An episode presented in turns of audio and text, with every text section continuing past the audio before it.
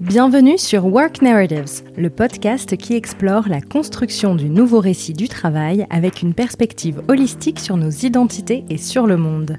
Je suis Valentine Gattard, la fondatrice de New Prana, entreprise avec laquelle j'accompagne les dirigeants et leurs équipes à se développer, à mieux coopérer ensemble et à redéfinir leur rapport au travail grâce au coaching et aux conférences.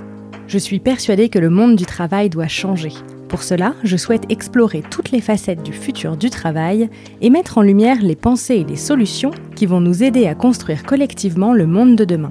Ce podcast tire le fil de mes essais que vous pouvez retrouver sur le site newprana.com/blog. J'ai souhaité poursuivre mes réflexions avec des personnes qui m'inspirent et qui, je l'espère, vous inspireront aussi. Que sommes-nous en train d'écrire collectivement pour le monde de demain? Mes invités nous aident à y voir plus clair et nous partagent leurs contributions.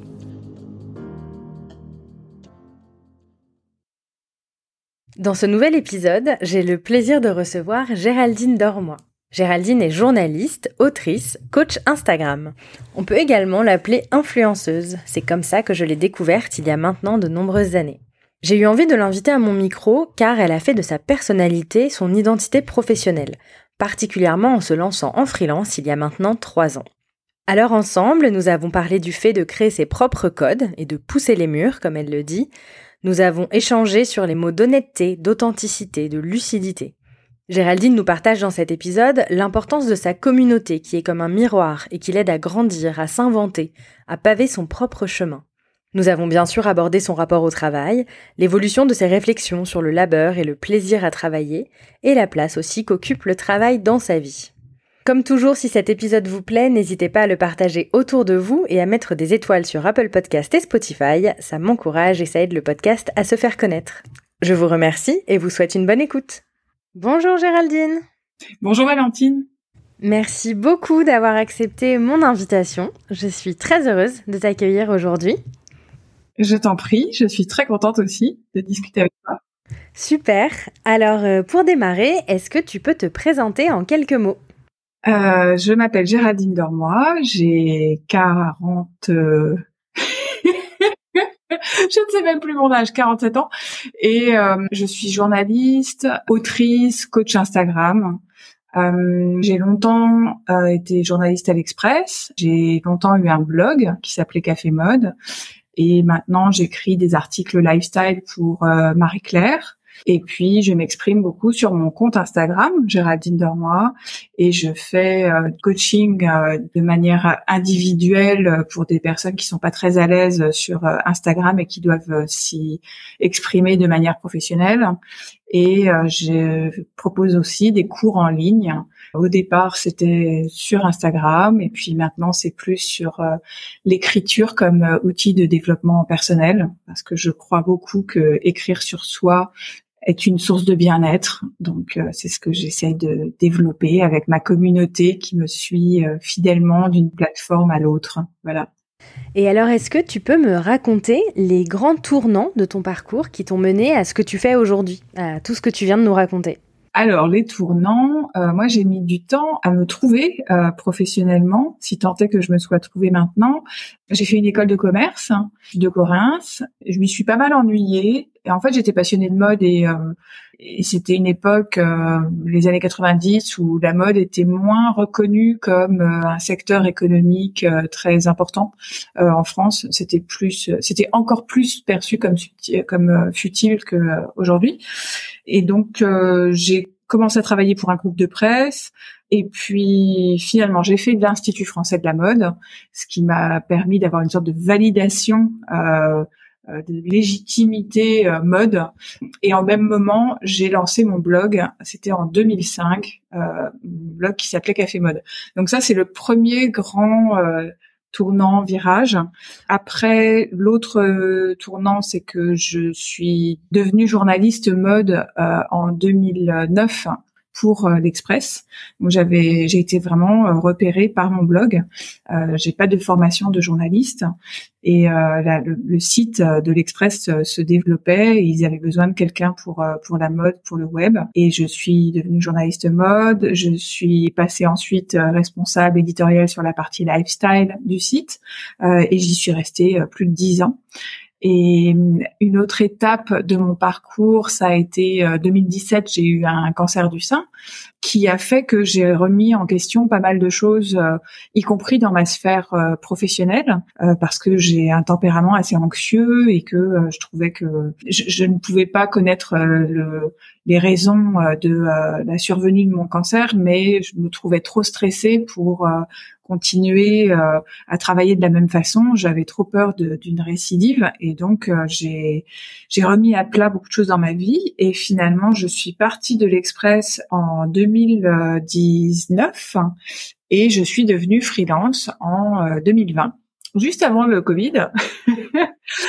et depuis euh, plus de trois ans maintenant, je suis euh, freelance. Je développe euh, mon activité de la manière la plus adéquate possible. J'écoute mon rythme, mes envies et en même temps je dois subvenir à mes besoins. Donc j'écoute aussi mon environnement et comment euh, les usages des, uns et des autres évoluent pour essayer de trouver ma place dans un environnement qui est devenu de plus en plus changeant en fait. Euh, donc, euh, mais en même temps, j'aime bien les environnements qui, qui changent et j'aime bien m'adapter. Donc, euh, donc voilà les grandes lignes. C'est un, un nouveau chapitre encore en cours. Ok. Et euh, tu, nous as, tu nous as un peu parlé, par exemple, euh, de la façon dont c'est important pour toi de gérer euh, ton stress différemment, notamment par rapport à ta santé. Est-ce qu'il y a d'autres choses, surtout en termes de valeur, en termes de ce qui est vraiment important pour toi personnellement Qu'est-ce qui, selon toi, t'a mené à ce que tu fais aujourd'hui? Alors, je ne sais pas si c'est une valeur, mais moi, je me suis aperçue que plus j'étais honnête euh, avec moi-même et plus euh, les choses étaient simples. Et donc, il s'agit de me connaître et de voir euh, les choses en face. J'ai entamé une analyse, enfin une psychothérapie il y a plus de 20 ans et je l'ai menée pendant plus de 20 ans avec psychiatre. J'ai arrêté au bout de 20 et quelques années et puis j'ai repris il y a quelques années ça a été un outil parmi d'autres euh, d'introspection. Moi, j'ai besoin de de me regarder euh, en face pour euh, gagner du temps en fait. Et, et cette honnêteté que je me dois, eh bien, je l'applique aussi dans mon rapport aux autres. C'est que en fait, c'est plus facile pour moi d'être honnête parce que sinon, ça me demande trop de réflexion, de d'essayer d'anticiper comment les gens vont réagir si je fais quelque chose de trop construit on parle souvent de moi en termes de euh, sincérité, d'authenticité, euh, qui sont des mots très à la mode. Euh. je crois que ça colle surtout à mon tempérament où j'ai du mal à savoir faire autrement, même si, bah, de toute façon, on, on voit jamais complètement clair en soi et on se ment toujours un peu à soi-même et donc je peux pas dire que j'aime pas trop l'expression euh, d'aujourd'hui qui revient beaucoup de, parler de transparence. Moi, je m'estime pas du tout transparente. Euh, je pense que je suis très très opaque au contraire et que euh, j'essaie de comprendre un peu ce qui se passe à l'intérieur de moi. Mais enfin, ça, ça reste quand même très mystérieux, aussi bien dans la tête que dans le corps. Mais il y a quand même cette volonté de d'être honnête. Mmh, d'accord, ouais. C'est super intéressant, l'honnêteté comme euh, moteur de construction euh, de sa vie professionnelle, en l'occurrence. mais, mais pas revendiquer. C'est, bien qu'il doit y avoir des moments où je ne je dois pas être perçue comme honnête et peut-être que je ne le suis pas complètement vis-à-vis de moi-même, mais en tout cas, tu vois, tu me parles de valeur, c'est la première chose qui me vient à l'esprit. Hmm. Et alors, ce qui t'a euh, mené aujourd'hui à construire ce nouveau chapitre, qui est encore mouvant, mais en tout cas qui a l'air d'être totalement construit sur mesure par rapport à ce que tu as envie de faire aujourd'hui, ce que tu as envie d'être, ce que tu as envie de partager aussi. Dans ce que tu fais aujourd'hui, qu'est-ce qui est important pour toi dans ton travail? Ça va être de réussir à euh, explorer euh, comment est-ce que j'arrive à vivre de ma créativité? J'ai envie de faire des choses créatives, j'ai envie de faire des choses qui m'aident à, à explorer euh, mon imagination, mes envies, euh, et en même temps, euh, je dois subvenir à mes besoins. Et en fait, c'est c'est vieux comme le monde, hein, comme interrogation, euh, mais j'ai fait le choix de ne plus être salarié et donc je ne m'en remets plus à un employeur unique avec qui j'ai un contrat à, durée indéterminée pour pour pouvoir avoir l'assurance d'être payé correctement et régulièrement. Et donc se pose la question de, de l'argent et en même temps je sais que j'ai vraiment besoin de, euh, de m'exprimer et de, de m'accomplir par mon travail. Et euh, moi qui ai été euh, quasiment toute ma vie salariée avant 2020, donc avant la quarantaine, j'étais salariée. J'ai délégué à d'autres cette exploration-là. évidemment qu'on peut être créatif en étant salarié, mais je me, il y avait tout un tas de questions que je ne me posais moins parce que de toute façon, euh, il fallait surtout que euh, je fasse ce qu'on me disait de faire. Et là, depuis trois ans et demi, euh, plus de trois ans et demi, j'explore le fait qu'il n'y a plus de mur. C'est que bah, je peux décider du jour au lendemain en fonction de, des missions que qui me sont confiées ou en fonction des projets que je vais monter. C'est moi qui décide de comment est-ce que je vais organiser mes journées et comment est-ce que je, je prévois de, de fabriquer des, des choses. Hein. Euh, donc euh, c'est une liberté qui est assez vertigineuse. Et alors peut-être que c'est la même réponse qui va arriver, mais euh, qu'est-ce qui t'épanouit le plus là-dedans? Dans le fait d'avoir poussé les murs et de pouvoir donner libre cours à ta créativité Moi, ce qui m'épanouit le plus, c'est le rapport à ma communauté. Donc ça, c'est clair depuis euh, depuis que j'ai mon blog, donc 2005, euh, euh, c'est il y a plus de 15 ans. ce qui est mon moteur, c'est d'avoir des échanges extrêmement fréquents, presque continus, avec une communauté qui me connaît bien et on avance ensemble. Et c'est une quête de soi-même, de bien-être qui se fait en pas de deux, en fait. Et donc, euh, est-ce que euh, est-ce que c'est ça qui contribue à donner du sens à ton travail? Oui, complètement, parce que euh, c'est extrêmement gratifiant de travailler avec une communauté extrêmement bienveillante et qui me connaît bien et avec qui il y a des liens affectifs et où en même temps on ne se doit rien, c'est très libre. C'est une relation, je trouve, qui n'est pas beaucoup euh, explorée parce que ça ne concerne finalement que des gens qui s'expriment euh, face à une communauté. Donc euh, forcément, on est vraiment une minorité. Mais moi, c'est quelque chose sur lequel je, je réfléchis beaucoup parce que j'ai envie de... En fait, et ça, c'est aussi ce qui doit me plaire dans mon travail, c'est que je dois inventer ma propre façon de faire. Je n'ai pas de modèle en la matière. Évidemment qu'il y a d'autres personnes autour de moi qui ont un rapport avec leur communauté, mais fait, on, a chacun, chacune, euh, un rapport différent à ses lectrices ou à ses abonnés. Euh.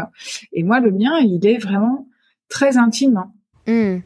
Et est-ce que ce rapport euh, à ta communauté, les différentes choses que tu viens de nous partager, en quoi ça t'a aidé à construire ta vie de freelance?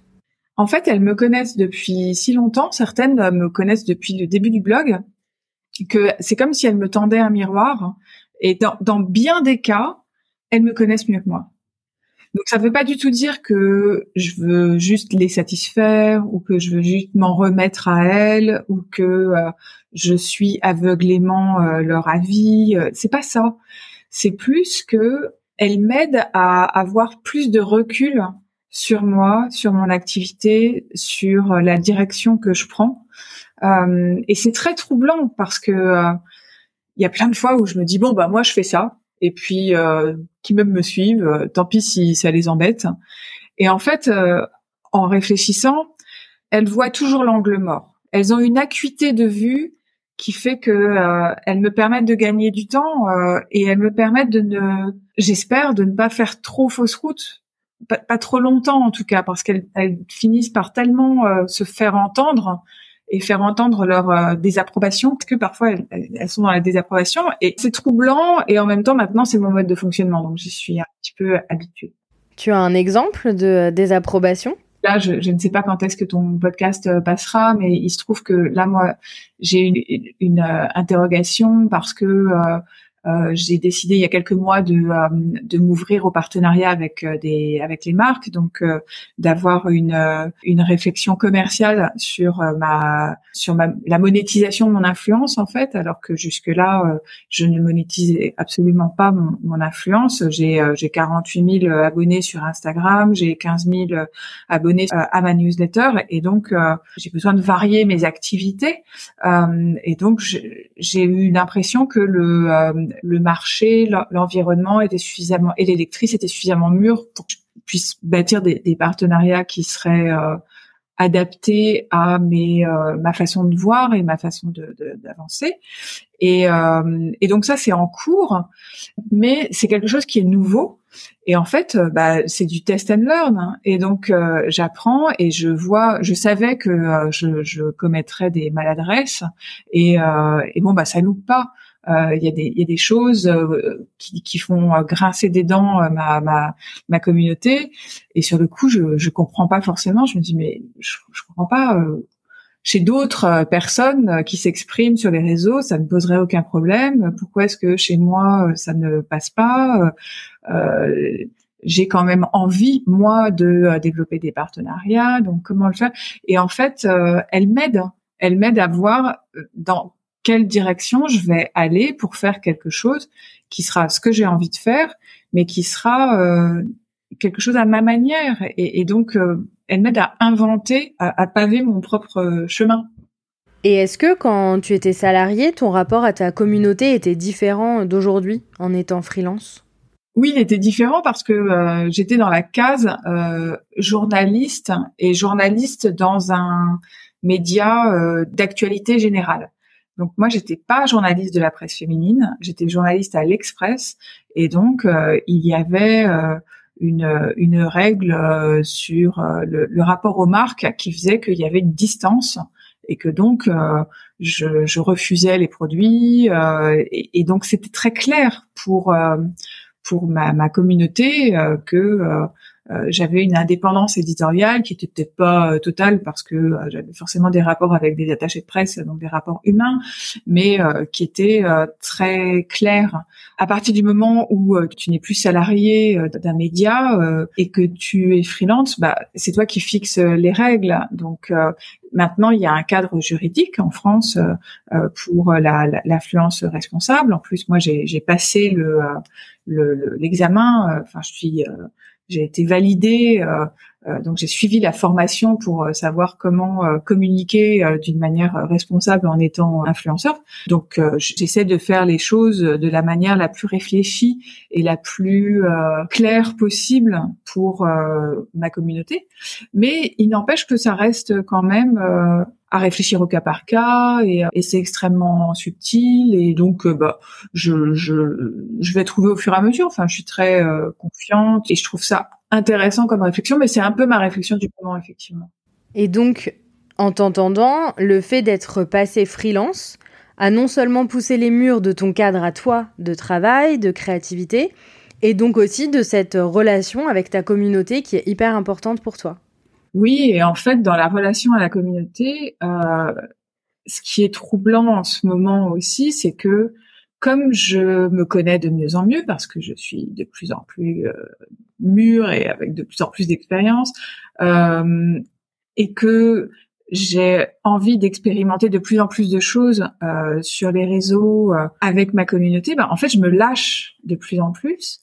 Et donc, ma communauté, il euh, y, a, y, a, de plus en plus de liens en fait, et se pose la question de quelles limites je mets euh, à ma vie privée, ma vie intime. Euh, et moi, j'ai quand même une tendance à l'exhibitionnisme. Hein, pour pour me montrer autant, il faut être clair. Euh, je sais que la plupart des gens euh, ont euh, une pudeur qui les arrête bien avant moi. Moi, j'ai ma propre pudeur, j'ai ma propre intimité, mais c'est très ouvert. Je, je, moi, je laisse entrer euh, ma communauté pour voir beaucoup de choses sans aucun problème. Et donc, euh, parfois, je m'effraie moi-même en me disant, tu, montres ton intérieur, tu montres ça aussi, euh, tu te montres sans maquillage, tu te montres dans une situation qui est pas, voilà, depuis quelque temps, je, je montre ma tenue le matin euh, parce que j'ai trouvé que c'était un exercice euh, d'introspection intéressant aussi. Euh, bah, il se trouve que c'était dans une à un moment où euh, j'avais un partenariat avec la marque Cézanne qui démarrait et donc je savais que j'avais montré euh, des vêtements que j'avais choisis qui m'étaient offerts chez Cézanne mais j'avais pas envie de juste montrer des vêtements Cézanne portés et que je sois juste un porte-manteau donc j'ai inventé un, format et en fait, c'est devenu. Euh, je me suis demandé combien de temps ça allait durer, mais en fait, je pense que ça peut durer très longtemps parce que mon rapport aux vêtements, il est très compliqué. Et donc, moi, je me pose des questions tous les matins euh, dans la glace, euh, face à mon reflet, pour savoir quel est mon rapport aux vêtements. Et, et donc, je me montre chaque matin et je me dis, oh, tu te montres chaque matin, mais tu alors à chaque à chaque fois, je me pose la question, je me dis est-ce que tu as vraiment envie de le faire? Parce que t'es pas personne ne t'oblige hein, et, tes, tes lectrices s'en ficheraient complètement de que, que un matin tu ne te montres pas. Et il y a des matins où je ne me montre pas parce que les circonstances matérielles m'en empêchent. Mais sinon, il se trouve que j'en ai envie pour l'instant tous les matins. Et et ça, c'est moi-même, ça me, je, me demande un peu où je vais. Dans, je, je me dis qu'il y a un qu'il y a quand même un côté télé-réalité euh, qui m'effraie un peu. Et en même temps, je me dis, mais bon, ok, personne autour de toi ne fait ça, mais toi, tu kiffes. Et euh, on se fait du bien mutuellement avec euh, les personnes qui commentent ces, ces, ces reels. on réfléchit à la façon de porter des vêtements aujourd'hui. bah, pourquoi ne pas continuer? Hmm. Mais c'est super intéressant la manière dont finalement tu te saisis de tout Enfin, tout est matière pour toi à t'interroger sur les différents sujets euh, qui t'intéressent finalement. Oui, alors euh, on peut se dire, bah, elle ramène tout à elle. Et c'est très vrai. Euh, mais j'ai dépassé très vite le côté jugement de d'ego de narcissisme, parce que j'ai compris très vite du temps du blog que en fait les gens ils s'en fichent un peu de moi. Ce qui compte, c'est qu'ils s'identifient à moi pour se comprendre eux-mêmes. Et donc, je suis un canal. Et donc, je n'ai pas de valeur euh, en moi-même. Euh, ce qui compte, c'est que je suis un support, que les gens projettent des choses sur moi et que je les aide à réfléchir sur eux-mêmes. Et donc, comme ça, il y a une sorte de double processus où, euh, bah, eux, par les messages qu'ils m'envoient, ils m'aident à réfléchir sur moi-même. Et puis, eux réfléchissent sur eux-mêmes et on avance ensemble. Et donc, j'ai compris que de toute façon, il est nécessaire de passer par le J-E, euh, pour que la machine se mette en branle. Bon bah ok, alors je, je suis mon propre matériau, mais je ne suis qu'un matériau. Est-ce que euh, je suis jolie, pas jolie euh, Je m'en franchement, je m'en fiche parce que ça n'a pas toujours été le cas. ça m'a pris beaucoup de temps de faire mes premiers selfies et d'apprendre à ne plus me dire ah, bah t'es moche ou t'es jolie. on s'en fout. Je suis comme je suis et je suis. Je sais mon, mon apparence mon enveloppe corporelle sert un propos. Et donc, euh, bah, je, me sers de ça. Et comme tu le dis, bah, oui, ça m'amène à me poser des questions sur plein de choses parce que moi, j'ai envie de, comprendre euh, qui je suis. Hmm. J'aime beaucoup cette idée de canal et euh, de miroir. Ce sont des notions qui me parlent beaucoup aussi. Et j'aimerais revenir sur ton rapport au travail, dans lequel du coup se mélange un peu tout maintenant dans ta vie, comme tu nous le partages aussi et comme tout ce que tu viens de nous raconter. Et tu as notamment une newsletter à laquelle tu as donc 15 euh, 000 abonnés, que tu envoies presque tous les vendredis et dans laquelle tu partages effectivement pas mal de choses, souvent intimes. Moi, évidemment, j'en ai retenu une euh, que tu avais intitulée Tu travailles trop. Et j'aimerais citer un passage dans lequel tu dis Aujourd'hui, ma conception du travail ne colle plus avec celle de la plupart des gens.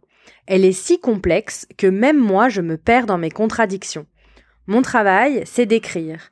Or, écrire est à la fois un plaisir et un effort. La douleur est alors si proche de l'extase que je ne sais pas ce que je ressens. Alors, je trouve ça assez passionnant comme rapport au travail, et en plus que tu le partages dans cette newsletter. Donc, qu'est-ce que tu pourrais nous partager sur le rapport que tu entretiens avec ton travail? Comment ce que tu décris là se matérialise dans ta vie au quotidien? C'est difficile comme question parce que euh, moi-même, je n'ai pas une conception très claire de ce qu'est le travail pour moi aujourd'hui. Je sais ce que je ne veux plus qu'il soit parce que euh, Je, sais aussi que j'ai une, une pente naturelle à travailler parce que euh, au moins quand je travaille, ma conscience est à peu près tranquille. je ne culpabilise pas de glandouiller. Donc euh, il y a un côté comme ça où je me réfugie dans le travail et en même temps je sais depuis maintenant un bon moment que ça n'est pas toujours la solution à tout. Euh, donc, euh, je, je, je, ne me laisse plus forcément aller à cette pente naturelle parce que de toute façon, ce serait invivable. Euh, et je sais aussi que j'ai longtemps confondu euh, travail et labeur. En tout cas, que j'ai perçu le travail comme devant être laborieux. Et ça m'a posé pas mal de problèmes parce que euh, le travail peut être un effort, mais au-delà de l'effort, on, va on peut aller jusqu'à la souffrance. Et dans le labeur, euh, il y a l'idée de euh, que on, on, en bave quand même. Et donc euh, j'ai dû faire tout un travail pour. je reviens au travail, c'est plus fort que moi, pour comprendre que le travail pouvait être quelque chose de de ludique, de léger, de facile, et que c'était pas forcément synonyme de se casser la tête c'est un processus qui est toujours en cours et je, je, reviens vite à euh, ma conception naturelle des choses. C'est ce que je dis dans, dans l'extrait que tu cites. C'est ça me ramène aussi à l'écriture où l'écriture, euh, c'est quand, quand j'écris juste pour moi euh, le, le, matin, c'est un pur plaisir puisque j'ai un, un, rituel de journaling le matin, de, de, de flot de pensée qui fait que je je suis dans un, une sorte de, de, de délice euh, où je me laisse complètement aller et euh, il y a des choses qui jaillissent et qui, m'aident à, comprendre euh, des choses qui jusque-là restaient inconscientes. Mais il y a aussi le fait que bah, je dois rendre des textes et que c'est difficile et que il m'arrive encore d'en baver. Donc comment trouver un équilibre dans tout ça? Bah, Je le fais au fur et à mesure. Hmm, euh, c'est très intéressant parce que c'est le centre de mes recherches aussi sur la signification du mot travail. Dans mon dernier essai, je cite un linguiste qui a fait un article absolument euh, formidable qui s'appelle L'arnaque de l'étymologie du mot travail et qui met euh, complètement à mal l'hypothèse fameuse du tripalium et qu'en fait potentiellement il y aurait une étymologie beaucoup plus neutre du travail. Dans d'autres ouvrages, notamment dans Travailler, James euh, parle du fait que le, travail, c'est la dépense d'énergie en vue d'un effort, en vue d'un but. Et, euh, Laetitia Vito, euh, que je sais que tu, connais par ailleurs, on a, on a parlé de toi lors de notre enregistrement il y a quelque temps. Donc elle, elle a écrit du labeur à l'ouvrage. Et c'est hyper intéressant de t'entendre dire que tu es sorti de cette image du labeur, ou que tu essayes du moins de le faire, pour aller vers exactement ce que tu fais quand tu parles de créativité, d'élargir ton champ de réflexion, de matière. Et euh, c'est exactement euh, l'objet de ce que j'essaye aussi, de, de, ce sur quoi j'essaye de travailler moi-même. Donc je trouve ça vraiment passionnant de t'entendre, euh, de t'entendre dire ça. Et aujourd'hui, bah, tu parles aussi beaucoup du mélange de ta vie perso dans ta dans ta newsletter. Tu parlais aussi finalement du fait que tout se mélange complètement. Quelle place tu donnes à ton travail dans ton identité et dans cet équilibre-là entre le pro et le perso? Sûrement une trop grande place le, travail a, a, sûrement une trop grande place dans euh, la définition de mon identité parce que euh, ça se confond avec. Euh, enfin, c'est vraiment mon activité principale de mes journées. c'est ce que j'aime faire. Et ça se mélange tellement le, le travail et le reste que à partir du moment où je suis assise à mon bureau devant mon ordinateur, est-ce que je travaille ou est-ce que c'est du temps perso répondre à des, des mails de, de lectrices, par exemple? Est-ce que c'est du travail ou du loisir? Je sais plus vraiment parce que euh, c'est un, un, grand plaisir et en même temps euh, mon travail aujourd'hui c'est aussi de développer euh, ma communauté. Pourquoi tu dis trop en fait si ça t'apporte du plaisir et si ça t'épanouit?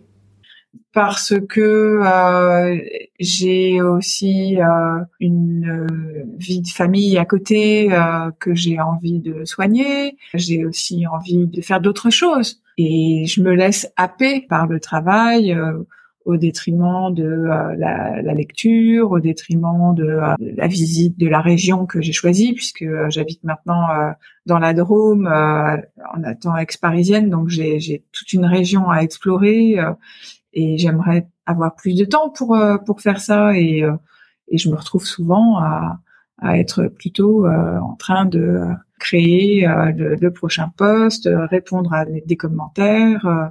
ce que en soi, je trouve intéressant. Je, trouve ça positif en soi, mais c'est tout est une question de dosage. Hmm. Et donc, euh, pour toi, vraiment, ton identité et ton travail se mêlent beaucoup. Bon, en vrai, je m'en doutais un peu puisque c'était une des raisons pour lesquelles je voulais t'inviter à mon micro. Euh, puisque donc tu as commencé à, à, écrire, alors tu dis que ça parle de toi, mais pas vraiment de toi, mais tu étais quand même le sujet principal de ton blog et de tes deux livres, euh, Un cancer pas si grave et L'âge bête. Comment tu en es venu à te saisir de ton identité, de ta personnalité pour créer? Est-ce que ça a été un processus conscient? C'est ce que j'avais commencé à dire tout à l'heure. Ça a été quand j'avais mon blog. En fait, quand on s'exprime sur les réseaux sociaux et les blogs, c'était un peu euh, la préhistoire des réseaux sociaux. Ce qui est magique, c'est que on a des réactions euh, extrêmement euh, rapidement du public, et donc on voit ce qui marche et ce qui marche pas. Et bah, je voyais bien que quand je parlais de moi, euh, ça marchait beaucoup mieux que quand je parlais de, quelqu'un d'autre.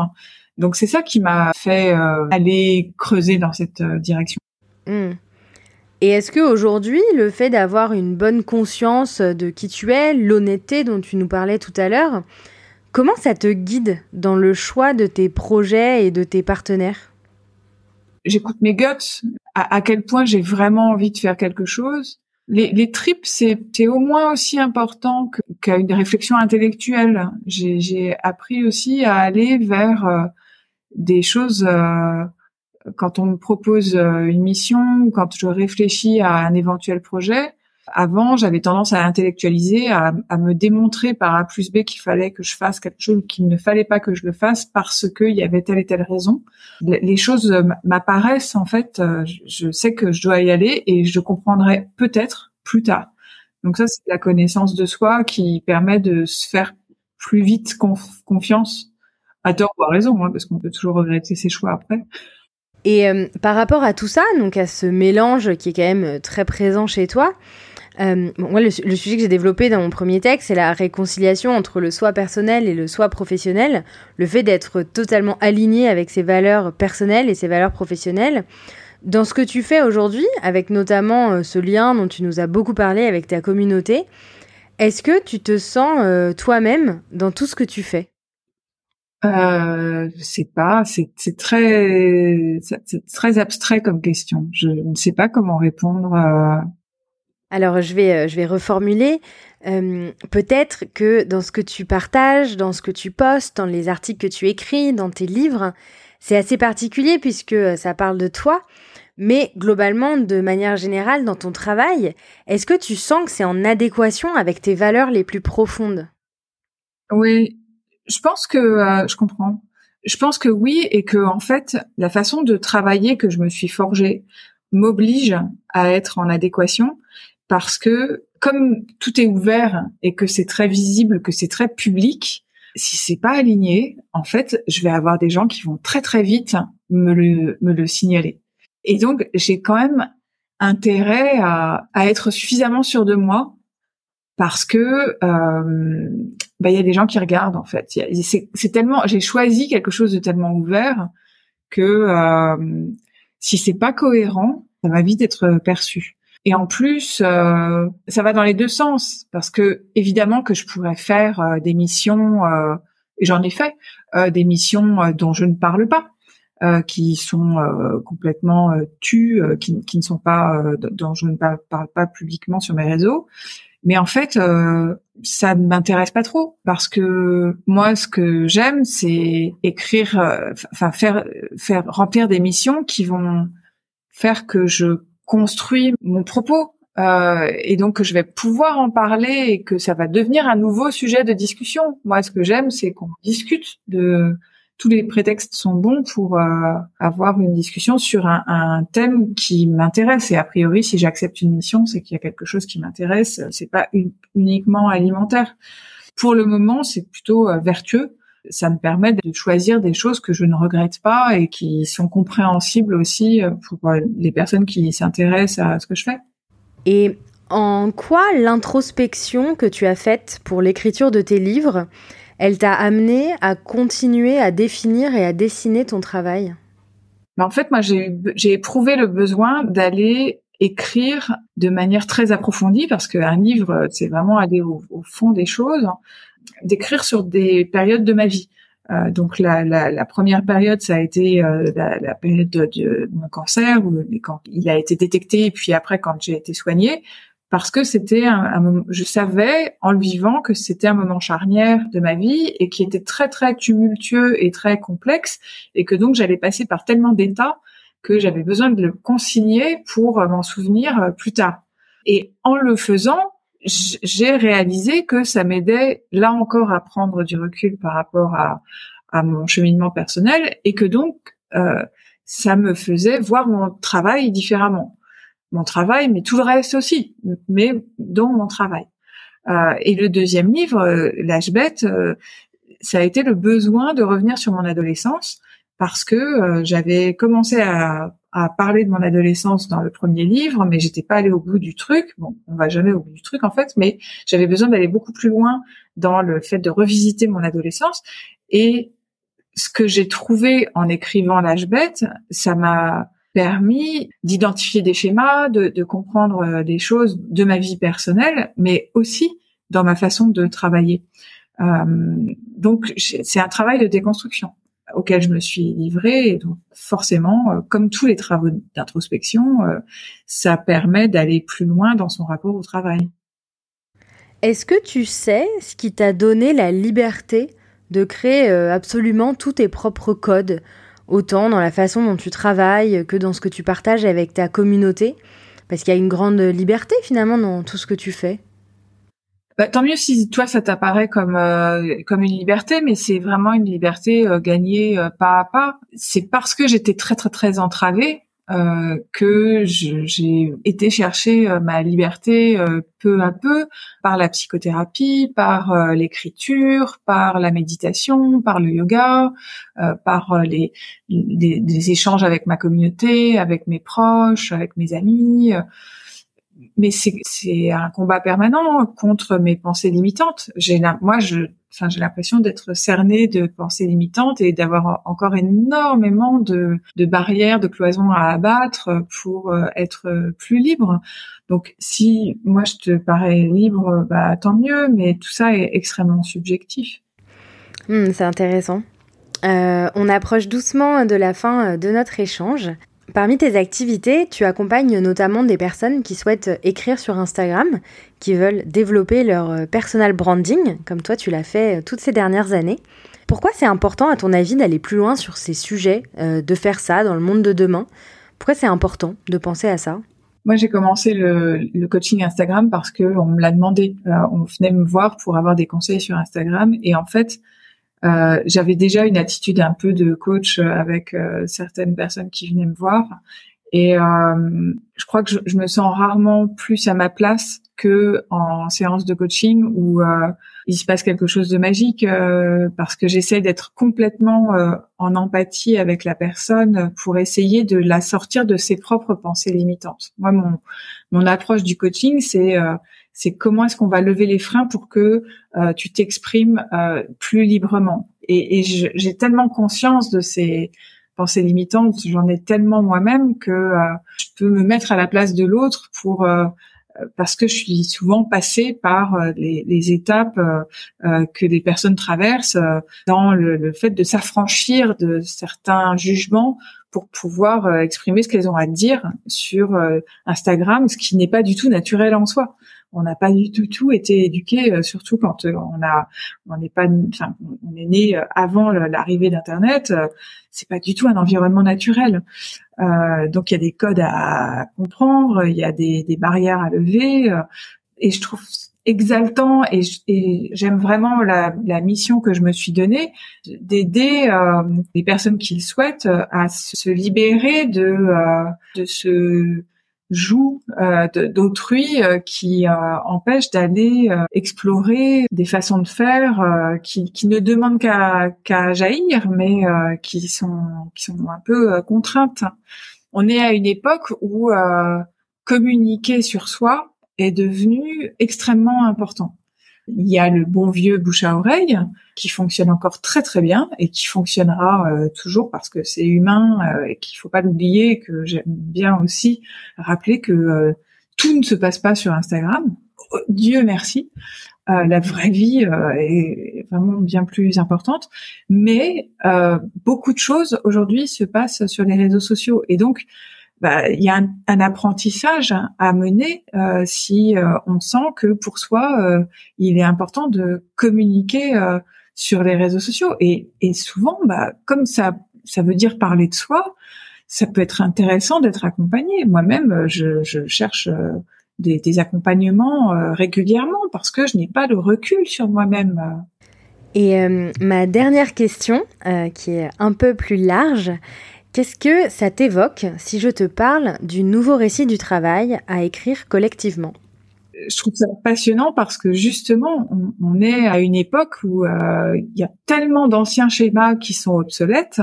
Les définitions classiques du travail, euh, elles sont euh, elles sont à examiner aujourd'hui et on travaille encore sur des schémas qui qui ont été posés avec la révolution industrielle. Alors, euh, on n'est plus euh, à l'usine euh, à travailler à la pièce de manière mécanique. tout a changé, mais dans, dans nos mentalités, il y a encore beaucoup de choses à reparamétrer. Et, et, je trouve intéressant de le faire ensemble parce que on est tellement influencés les uns les autres que ça sera profitable à tous. Tout à fait, je suis bien d'accord. Merci beaucoup Géraldine pour euh, tout ce que tu nous as euh, partagé aujourd'hui.